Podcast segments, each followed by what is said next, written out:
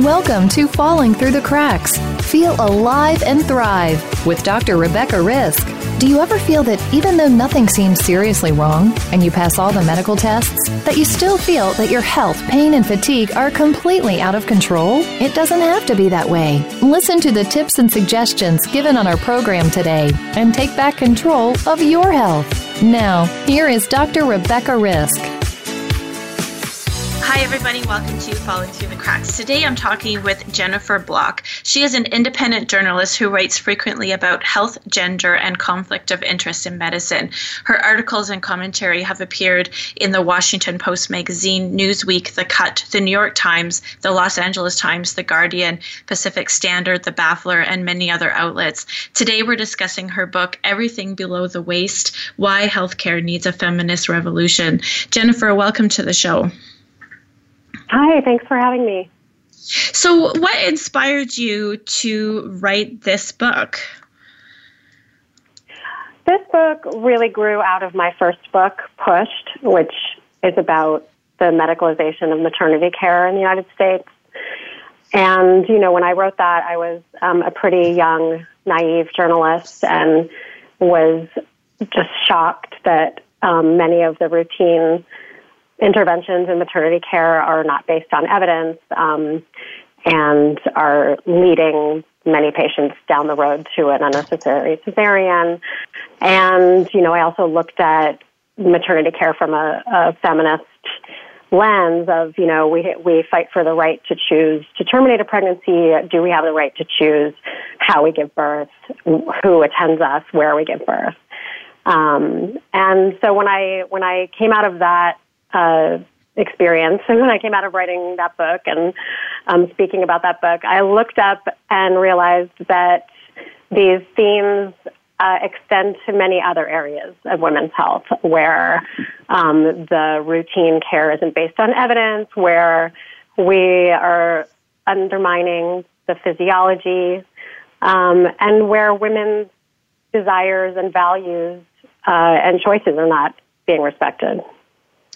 So, um, one of the things that that I um, am aware of, actually, just from doing this show, I, I wouldn't have known otherwise, was the the science based on women's health, um, or just the science in general on health, um, isn't often studied on women.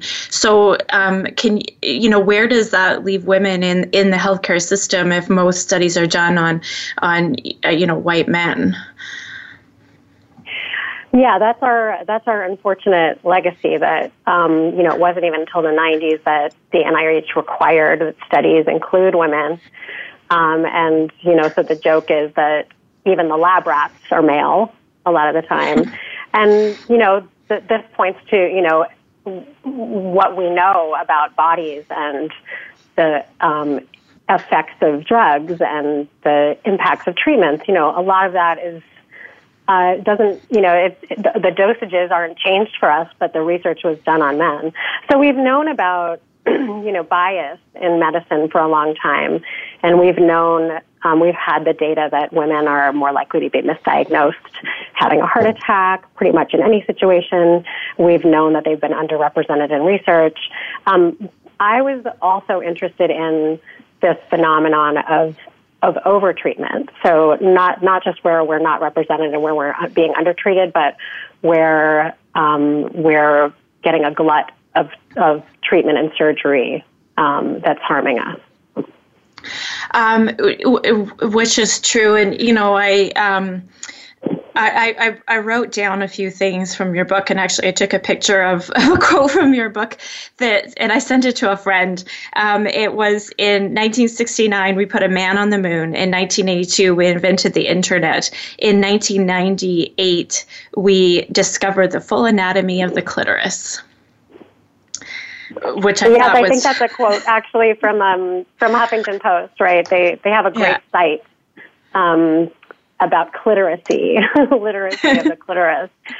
But you know, it's funny um, because the anatomy was really, you know, this is a story, the clitoris, and I think, you know, it's emblematic of women's health in general. The clitoris is a story of knowledge being found and lost and found again and lost again and found.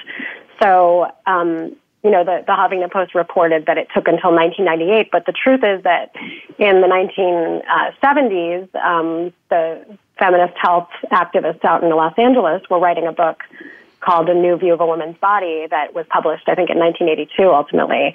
Um, and they were searching for the true anatomy of the clitoris. And they went to a medical library and looked at all these textbooks and found all these contradictions. There, some of the books didn't mention the clitoris at all. Some of them just identified it the, as this small nub.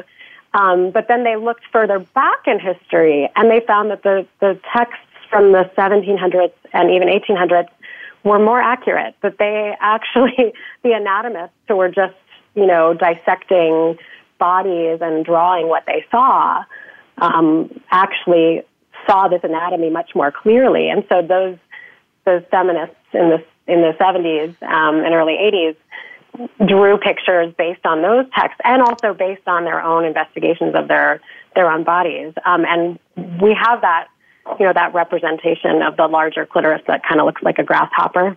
Um, and you can go to the clitoracy website on Huffington Post to see it. Um, but it's fascinating because there, it, it means that our values impact what we know to be the truth. You know, what's in textbooks, what doctors learn, and what informs how they do surgery.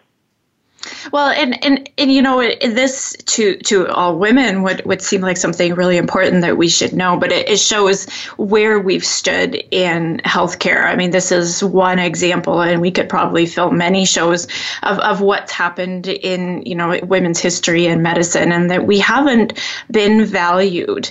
Um, you know, a lot in, in your book, you talk about how women are, um, as you said in the beginning as well, um, too much surgery, too, too much care, which is actually um, from from what I gather from your book, you know, hysterectomies and just removing organs. And and you know, um, to me, this is some the last should be the last resort. You know, why can't we try to get the organ healthy? Why you know why instead of a hysterectomy, why not look at what's causing the symptoms and the problems? But instead of doing that with women, we just remove it. And I I feel like we wouldn't do that to men in that same situation? yeah, I mean, that's always my question. Um, you know, would we tolerate this in men? And, you know, it's interesting. The people wonder, you know, why don't we have a male pill?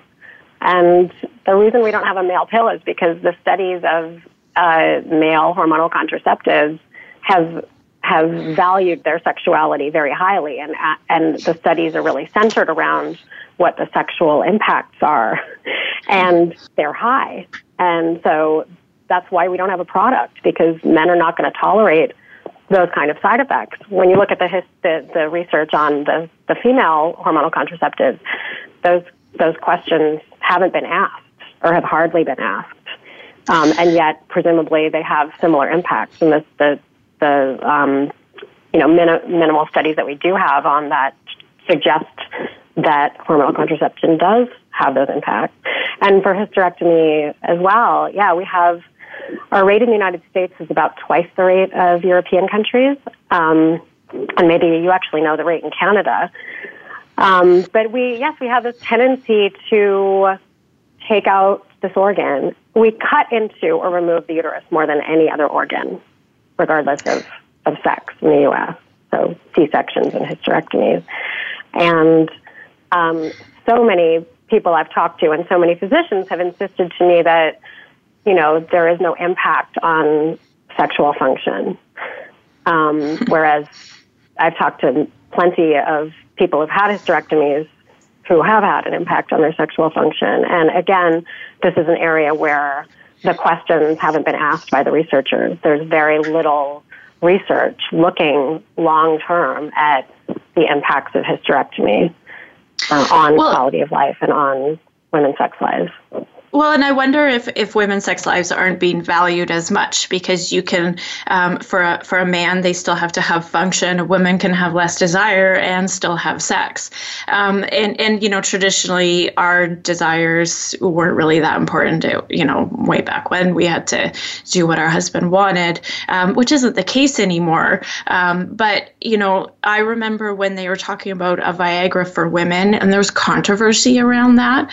And you know, I thought this is great because there are a lot of women who really want to have the same desire as their partner and they don't but there was controversy around it. And and, and that to me was baffling but i think i, I hear too many stories and voices in, in clinic to to not know that this there's a need but I, people were laughing about it on the radio. So this shows uh, culturally where we're, we're valuing a woman's sex drive. It's actually not often about us. Right Right. And this is, you know, this is one of the themes that I'm, um, that I'm constantly teasing out in this book is about, you know, how much we value women's sexuality and how much we as women value our own organs and physiology. Um, because we can, you know, look at, at the medical system and at medicine for their role in in not valuing our organs. You know, um, oh, you're you're you're 45, you've had your kids. Well, we can just you know we can just do a hysterectomy, no big deal. Um, you don't need that organ anymore. You know, there's that attitude, but then there's also our attitude um, and our willingness to go in for these surgeries um, and our you know our willingness to um, to submit to you know to take these recommendations and to sort of hand over uh, our agency mm-hmm. um, system.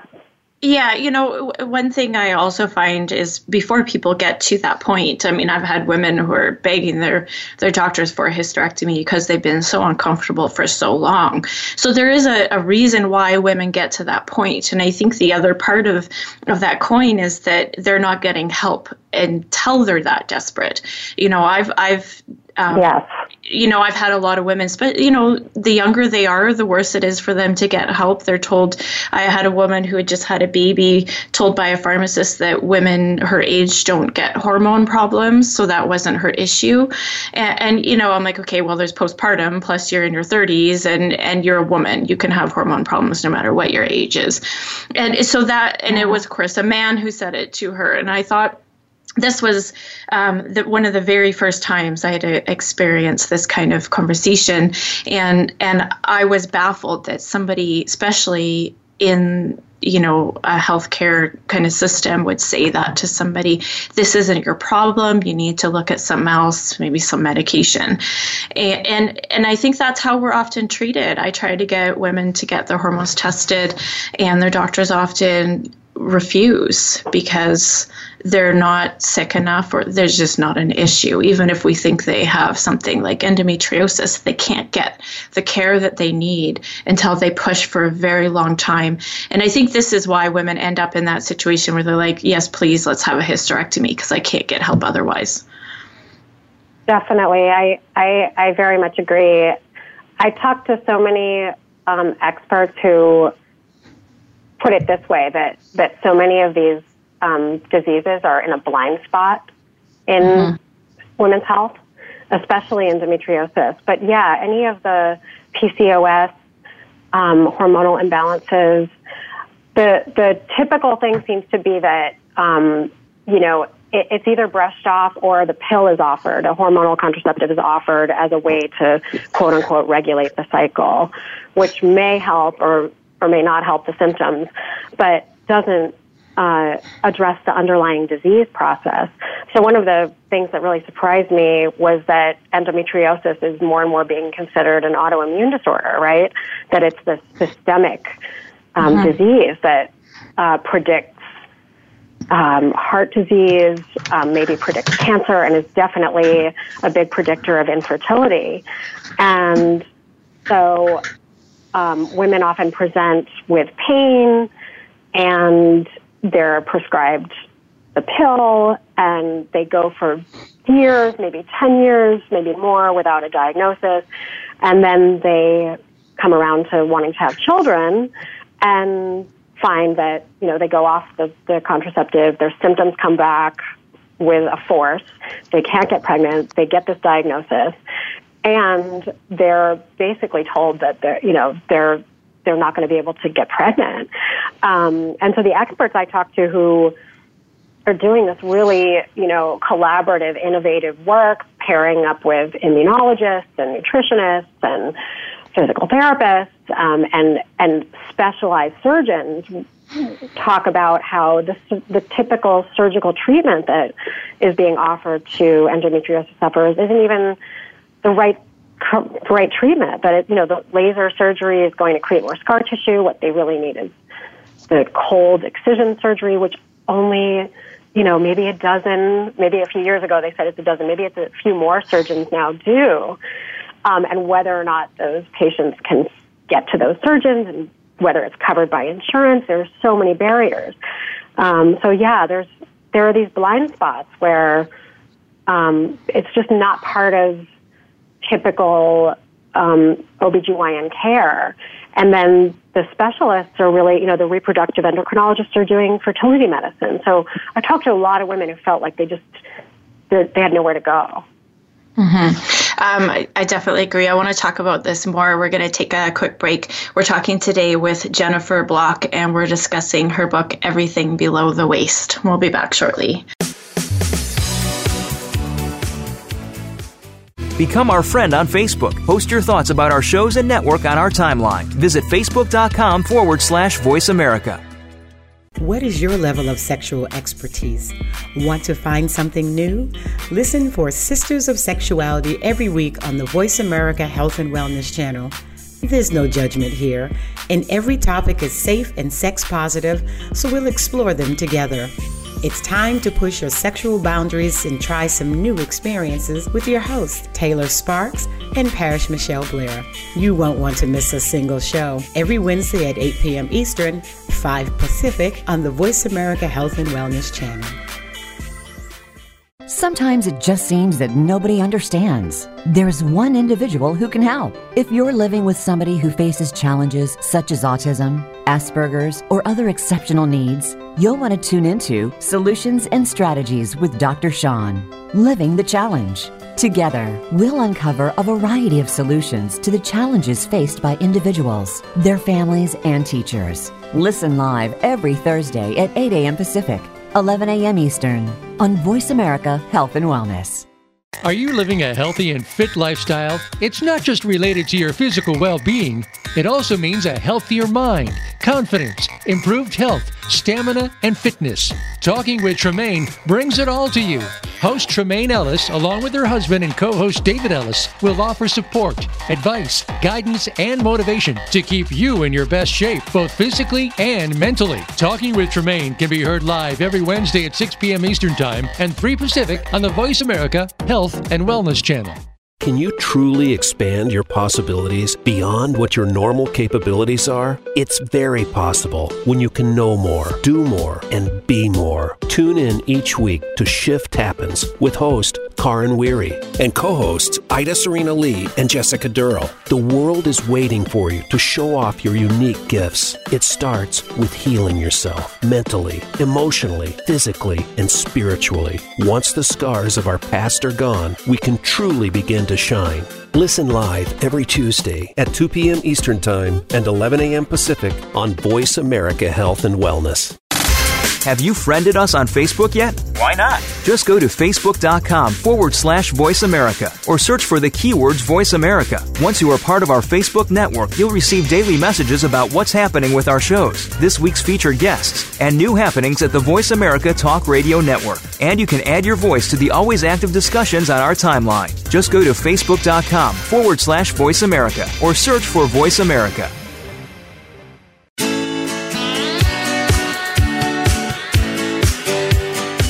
Are listening to Falling Through the Cracks with your host, Dr. Rebecca Risk. To reach the program today, please call in to 1 866 472 5792. Again, that's 1 866 472 5792. You may also send an email directly to Dr. Risk. The email address is anantacalgary at gmail.com. Now, back to Falling Through the Cracks. Feel alive and thrive. My co host Oliver is a seven pound Chihuahua cross, and he sits through all my shows with great puppy patience. He was super happy when I came home with Carbona Pet Stain and Odor Remover, which is an oxy powered formula with active foam technology and is engineered to permanently remove pet stains and odor. Carbona is a household brand that has turned their decades of cleaning expertise into products that get the job done fully, quickly, and easily. Although he tries his best, Oliver sometimes does have accidents.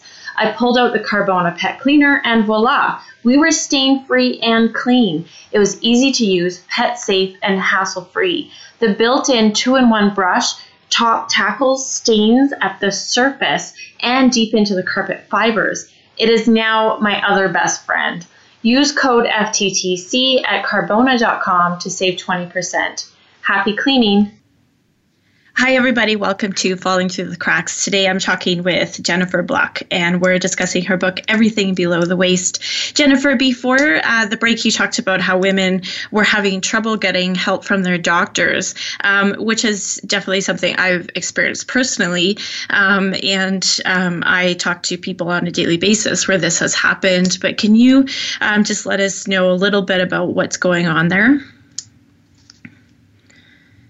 Well, we were talking specifically about endometriosis and yeah. PCOS and um, I, think hormonal pro- uh, you know, problems, right? Generally about women's health i i find you know especially the gynecological issues but even just you know knowing that women have more chronic pain and more autoimmune diseases and we know that it takes them longer to get diagnosed i find that you know they're getting frustrated with the system. I mean, we know these facts so and it hasn't changed on the end of of the patient doctor relationship where the doctor knows that women are experiencing this. That part i don't think has changed yet for them to change their response when a woman goes in and says, I don't feel good?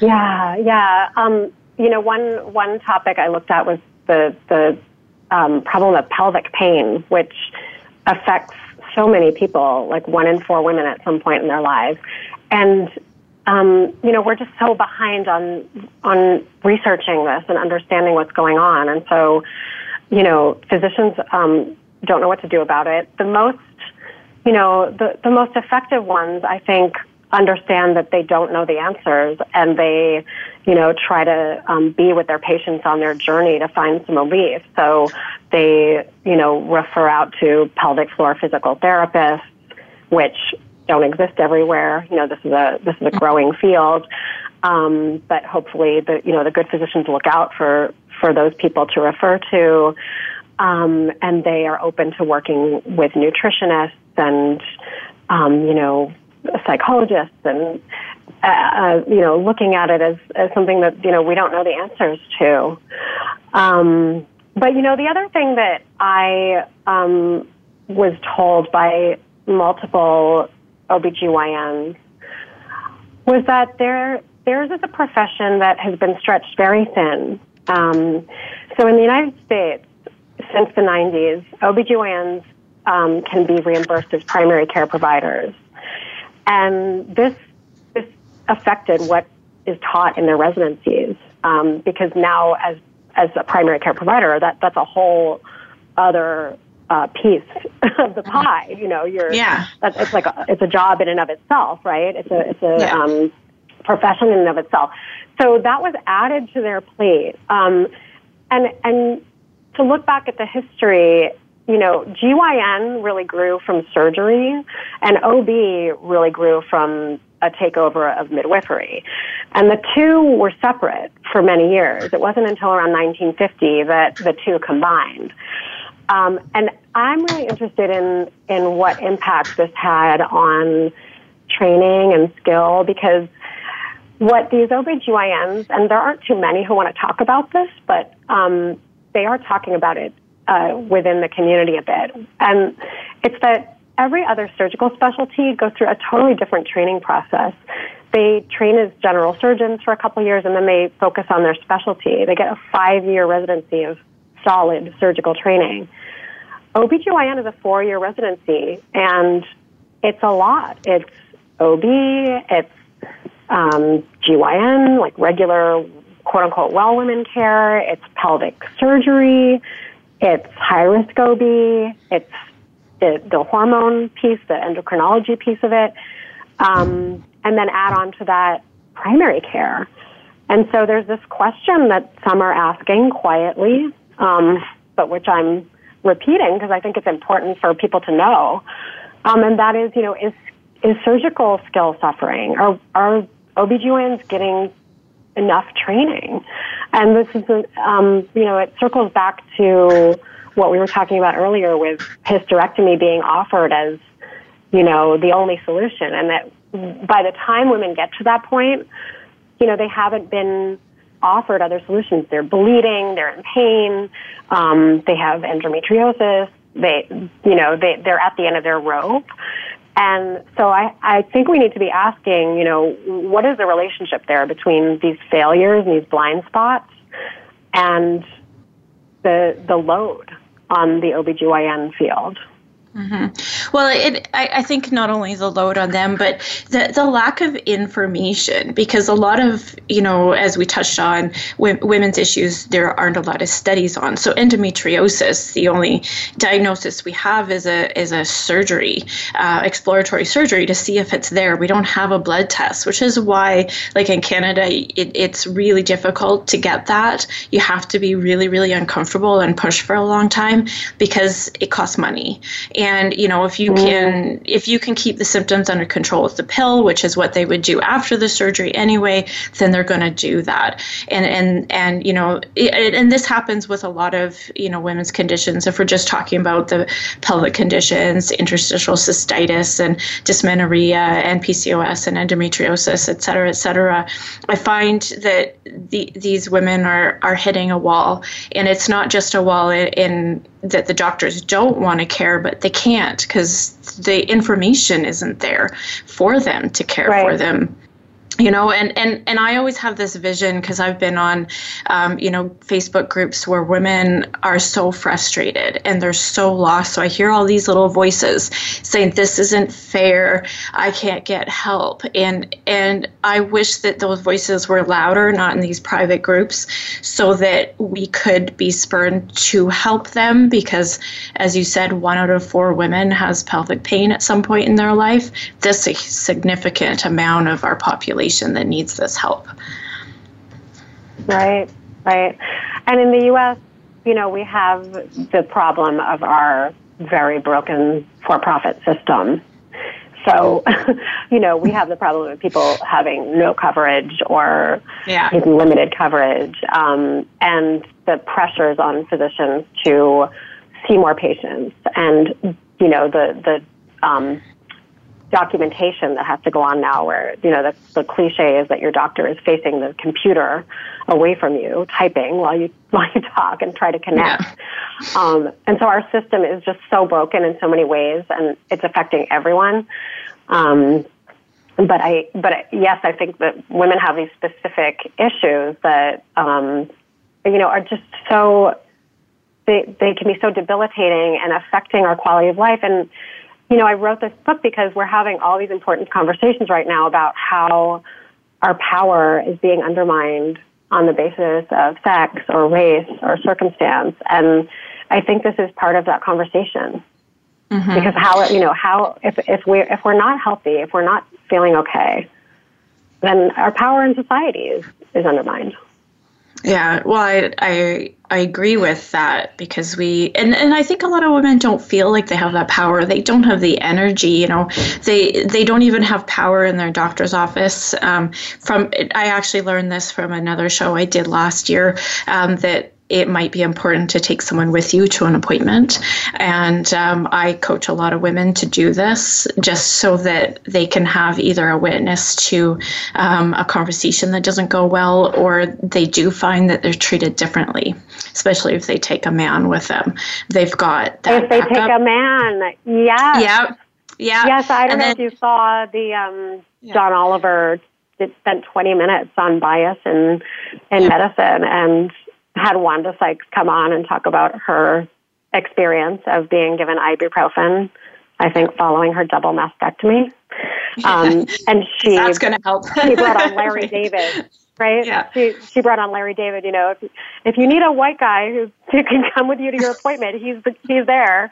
Uh, yeah. right, but the, the, the, unfortunately, this is, is is the truth. And Wanda Sykes fell in two categories because she was a woman and she's black. So she she was given less pain pain medication, and I think the studies show that that is something that does happen, um, as if black women you know have less pain or something.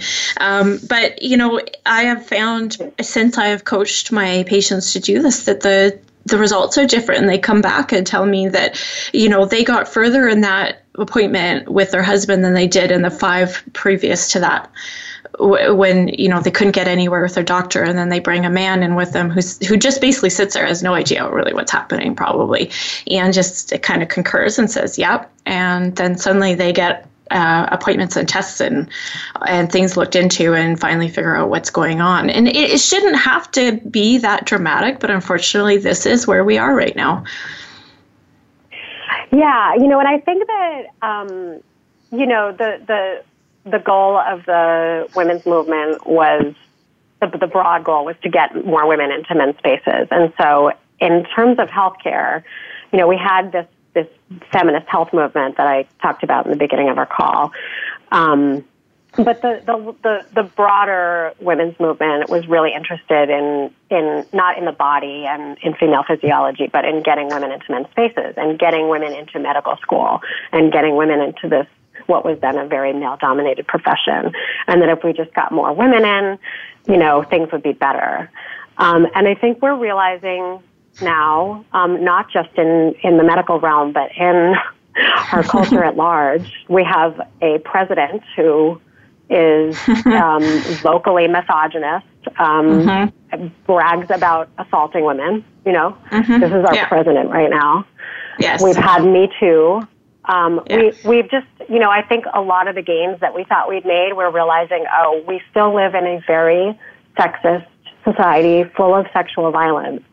Um, and how could this not be, you know, still entrenched in medicine? So even though we have, you know, even though uh, more than half of uh, med students are women now, and something like 85% of OBGYN residents are women, you know, it's still a system that has a very ugly history that's tied to patriarchy and white supremacy and misogyny. And just putting our people in that system doesn't necessarily change it.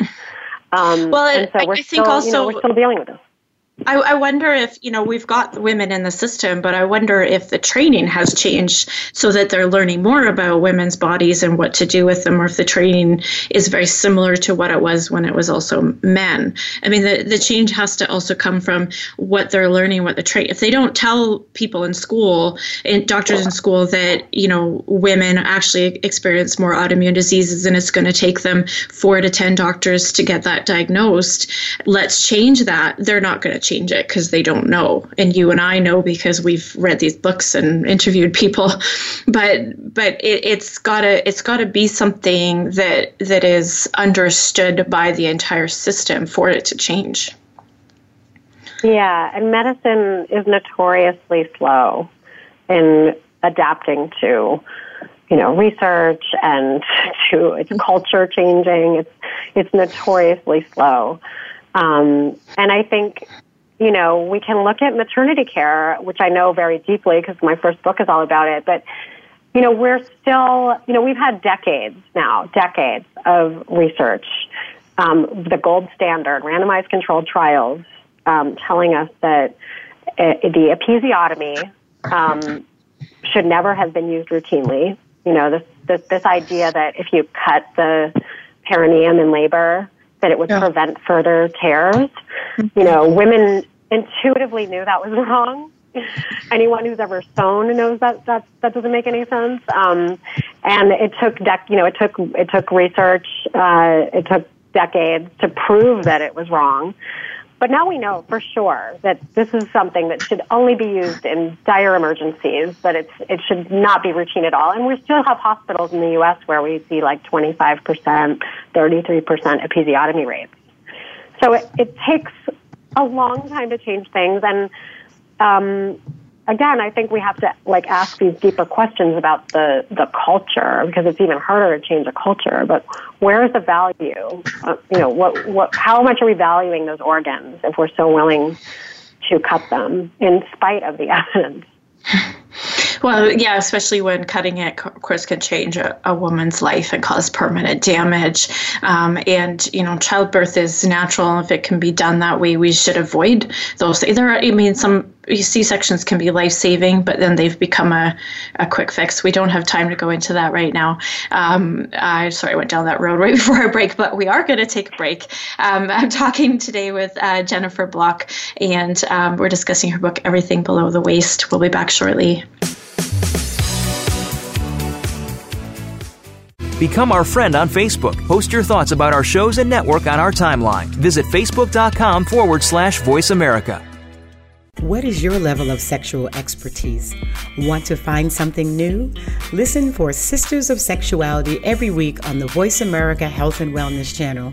There's no judgment here, and every topic is safe and sex positive, so we'll explore them together. It's time to push your sexual boundaries and try some new experiences with your hosts, Taylor Sparks and Parish Michelle Blair. You won't want to miss a single show. Every Wednesday at 8 p.m. Eastern, 5 Pacific on the Voice America Health and Wellness channel. Sometimes it just seems that nobody understands. There's one individual who can help. If you're living with somebody who faces challenges such as autism, Asperger's, or other exceptional needs, you'll want to tune into Solutions and Strategies with Dr. Sean, Living the Challenge. Together, we'll uncover a variety of solutions to the challenges faced by individuals, their families, and teachers. Listen live every Thursday at 8 a.m. Pacific, 11 a.m. Eastern on Voice America Health and Wellness.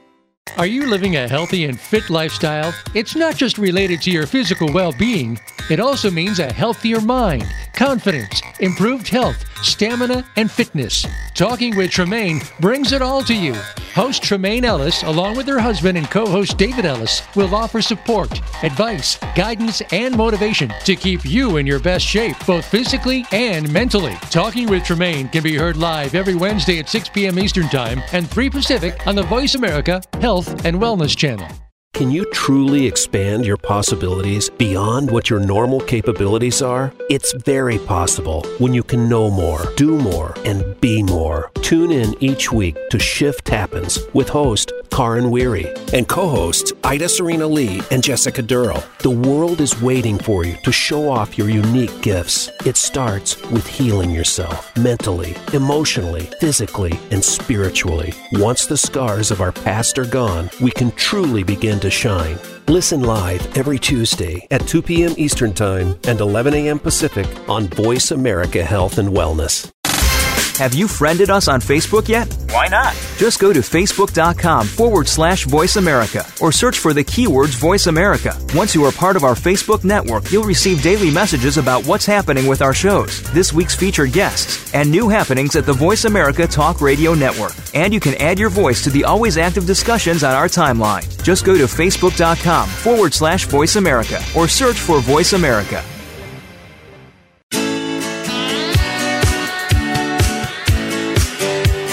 You are listening to Falling Through the Cracks with your host, Dr. Rebecca Risk. To reach the program today, please call in to 1 866 472 5792. Again, that's 1 866 472 5792. You may also send an email directly to Dr. Risk. The email address is anantacalgary at gmail.com. Now, back to Falling Through the Cracks. Feel alive and thrive. Hi, everybody. Welcome back. Today, we're talking with Jennifer Block, and we're discussing her book, Everything Below the Waist Why Healthcare Needs a Feminist Revolution.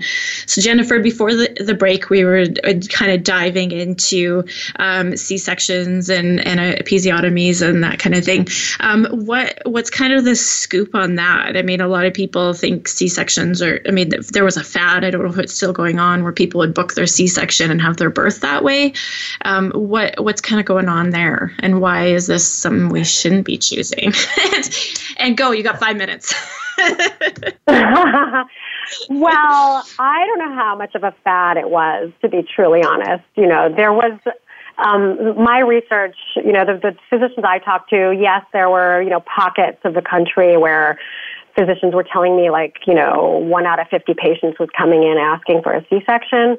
But when I talked to patients in the Midwest and, you know, not the, not the glamorous um, coasts, uh, they like had never heard of that. So, you know, I think that um, that narrative was really more sexy to the media and also kind of like something that that physicians um, were happy to engage with because again our system does not support physiological birth very well you know um, I used to work in restaurants, and the way I think about um, someone trying to have a physiologic birth in a typical U.S. hospital is that they're going into a restaurant and sitting down and drinking the free water and eating the free bread and not ordering anything off the menu.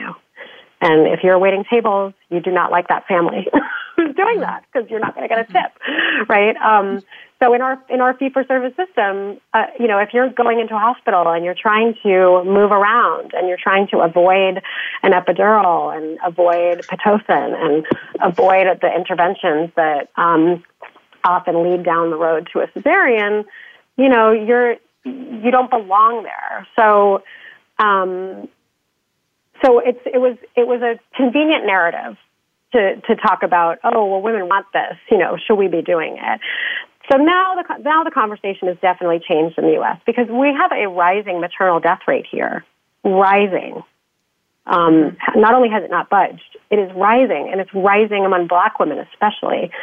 Um, and there is a relationship to cesareans because one of the main reasons for maternal death is hemorrhage. And in this country, it is difficult to get a vaginal birth after cesarean. It's nearly impossible to get a, vag- a planned vaginal breech birth. Those are automatic cesareans, and a lot of women pregnant with twins typically are told it's going to be a C-section as well. So um, we set a lot of women up for a first-time cesarean, and then we deny them the option of a vaginal birth. And we have these repeat cesareans, and we see these complications of the scar, the placenta embedding into the scar, causing catastrophic hemorrhage at the time of delivery. And um, we're seeing this maternal death rate. So the conversation we're now having is not about, you know, whether women should be able to demand, a, you know, have a C-section on demand. It's really about the fact that this is a public health crisis and that we need to do something about it. Um, and yet, it's uh, we're not being very bold. The the um, the U.S. sets these healthy people goals, and the healthy people goal for 2020 was to bring the primary cesarean rate down to 23.9%, which is, you know, worse than our, uh, you know, worst performing hospitals uh, in the 1980s when, before this trend really took off. So it's like, it's not, it's not a very bold goal. Um, it's still, assuming that all the breech babies are going to come out by cesarean. It's not really tackling the VBAC problem. Um, and meanwhile, you know, this is not just an issue of overtreatment, but this is really an issue of human rights and consent because in every other scenario in medicine, you know, adult patients decide what happens to their bodies, whether or not they um, get a treatment or whether or not they're cut open in a surgery. And we seem to just be throwing that principle out the window with pregnant women, where we're just consigning women with breech babies to a, a C-section, you know, telling women who are um, who've had a previous cesarean that they they're not allowed to have a vaginal birth at this hospital or with this practice, um, and we really haven't grappled with that. You know, it, it was actually a hard chapter in your book to read. I've, I've heard stories like what you talked about, um, but I find them really shocking. Um, my mother had three children with natural birth, and I was born at home. And um, the the birth stories are told every year on our birthdays so i was aware i was aware that there was a difference with what my family told and what happens and i've heard stories over the years in practice but I still am shocked that this still happens, that women aren't given choice. And I think a lot of it comes down to fear, especially if it's your first child or you think something might happen. Um, you know, women know that the birth rates are high, so they're going to do what the doctor says. And it's hard to choose. But you know, sometimes it's a little more aggressive and damage is done. I mean, you, you told some very um, aggressive stories in your book. And you're right, it is about consent. And I think this is a place where doctors think that the consent isn't quite as necessary um, because, you know, they can cause fear in the woman and and make I don't know what what, what do you think? You're the one that wrote the book, I guess. yeah, well, I, I think there's fear on all sides because I think that, you know, physicians fear malpractice suits. Um, it's been, it, mm-hmm. you know, the, the, they're in a system where hospital administrators are scaring them with the specter of losing a suit. Um, their risk management departments are telling them that they can't attend a vaginal breech birth or they can't attend VBAC. Um, and that's all coming from fear fear that the hospital is going to get sued, fear that the physician is going to get sued, that they're going to lose their insurance, and not be able to practice anymore. Um, it's not based on evidence, of course. Um, and, the, and the lawsuits, um, as one lawyer just um, very eloquently explained to me, you know, those decisions aren't based on medical evidence. They're based on what what the other lawsuits, how the other lawsuits were decided. It's very sort of um, closed system, like unscientific and closed system. Um, so there's fear on the practitioner side, and and it trickles down. You know, nurses fear the doctors, nurse midwives who are working in the hospital. You know, they're in a really tough spot because their model of care is to respect the woman's autonomy and to support the physiology, and yet they're not really autonomous in the United States like they are in Canada and Europe. Um, they're operating under physician supervision most of the time if they're working in a hospital, so they're not really in control. Um, and for women, for patients, you know, yes, there's. I think our culture is just steeped in so much fear about childbirth, and and you know, it's fascinating to me that it's only been a hundred years. It's it's only been a hundred years, a blip in human history that birth is something that you have to do with medical technology under the care of a you know surgeon in a hospital to be safe. You know, we have this this thinking that that's that's true, um, and that it's this scary, awful, painful thing. Um, it's only a hundred years because before that, this was you know under the domain of midwives, um, and you know of course there wasn't surgery and antibiotics, but they were doing a pretty good job for the time. You yeah. know, the, the researchers who have gone back and looked at those records show that that midwives actually did have a lot of expertise and they had skill and they they they attended birth um, as a physiologic event that women did upright, awake, eating and drinking, supported by their aunties and you know the the other women mm-hmm. in the community um, and the midwife.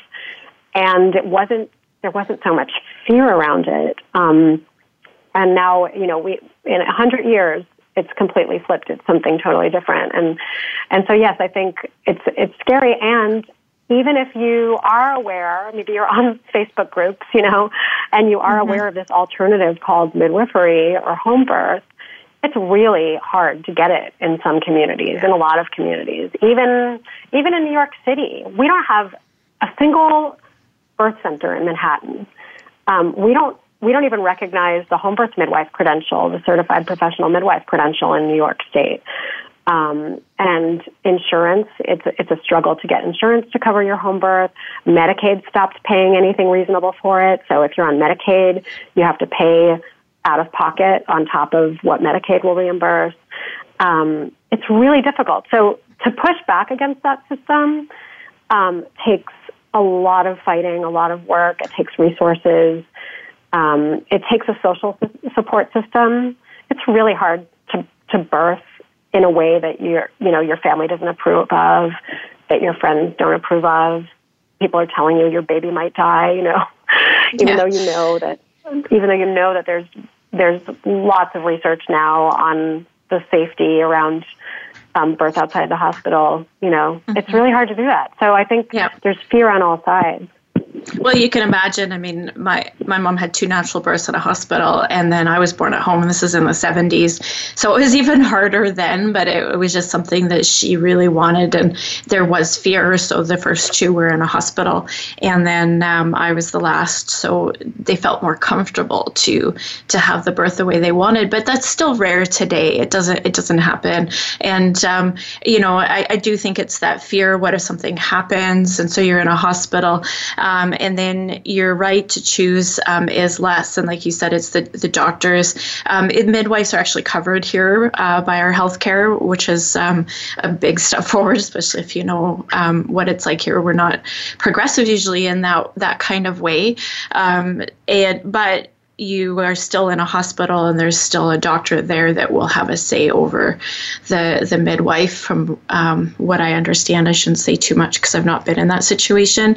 Um, but there's also I think um, if we want to talk about the cultural perspective as well um, there's also the choice, as you said, with what your family thinks your birth plan should be and the choices that you should make there instead of what's right for you. There's a lot of sh- uh, like parent shaming, mother shaming, um, you know, yeah. do things this way instead of doing things that are right for your body. And I think we've lost touch with that part of it. Right. Well, and also like what we mean when we say, um, you know, a good outcome. Like you know, for women with complicated situations, um, they're not just interested in surviving. You know, like I've talked to women who have had two C sections, and you know they were so traumatic, and they're so um, they, they the recovery, both physical and emotional and psychological, was so long um, and arduous that they just cannot they can't go through it again. They they they're pregnant again. They cannot do an, they cannot plan another mm-hmm. C-section. Um, and so you know they do have a higher risk, a little bit higher risk. You know they they have a risk of um, a uterine rupture. They have a risk of the the accreta that we were talking about. Um, but C-sections also have risks. We, we forget that sometimes when we're having this conversation about the risk of a vaginal birth after cesarean, um, that C-sections have real risks, but also we, we need to think about the values and the, the real life experience of the person in front of us. And if someone's saying, I, can, I cannot, I cannot go through another surgery, um, you know, I won't be a, a good mother. I, I won't be, you know, my, my mental health will be in jeopardy. Then I think mm-hmm. we have to listen to them and um, recognize that, you know, just merely surviving is not the goal. it can't just that can't just be the goal. Um, and the autonomy of the person in front of us has to be paramount. Um, and again, like that's that's just routinely being being um, tossed aside. As someone said to me recently, you know, you're expected to just leave your autonomy at the door, at the doorstep of a hospital. Yeah, well, I, I agree with you on, on that one. And, you know, I think this comes back to where we started the conversation of, you know, women's health and women's organs aren't treated with that respect. So if, you know, she has nerve pain or chronic pain coming out of that, it's not valued as much as if if it was I would guess it in a, a man situation but men aren't even in that situation. You know it, it's more right. is she still alive? Okay well then you know here's some medication to cover up the nerve pain that was caused by your c-sections plural and and off you go. And and uh, it takes a long time to come back from from something like that. Right and it you know it puts women more at risk for problems with um, you know, incontinence and pelvic floor prolapse and, you know, poor childbirth treatment can, can mean these really, you know, um, debilitating quality of life issues down the road that lead to more, more intervention and more risky treatment. You know, so one of the other things I look at in the book is the disaster with pelvic um, mesh with the transvaginal mm-hmm. mesh kits that have been marketed to physicians to take care of um, incontinence and pelvic floor prolapse, and the controversy over the morcellator device I guess mm-hmm. your listeners might have to Google that. I don't know. If we have time to. well, they, we, they're um, going to have to actually read your book, so this is a good, good place to end. Um, you do go into great detail about that, which I think is important. I think it's important to know um, the choices that we have if we're in those situations, and even if you're young, it, it could happen later. Um, so I'm going to um, if anybody wants to read your book or if they need more information, how can they um, do so? Yeah, the book is online. Um, you can find it at your favorite online retailer. Um, if you look at IndieBound, you can find it at your local bookstore, which I root for. Um, and you can follow me uh, at Writing Block, the pun, Writing Block, um, on Twitter, and Jenna, Jennifer Block Author on Instagram and Facebook. Um, and you can find my website as well, jenniferblock.com.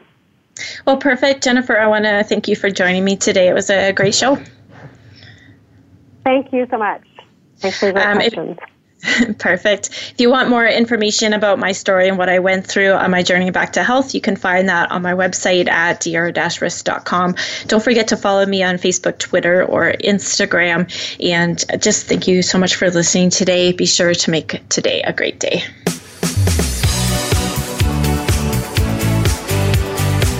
Thank you for tuning in to this week's edition of Falling Through the Cracks. Feel alive and thrive. Please join Dr. Rebecca Risk again next Monday at noon Eastern Time and 9 a.m. Pacific Time on the Voice America Health and Wellness channel. We'll talk more next week.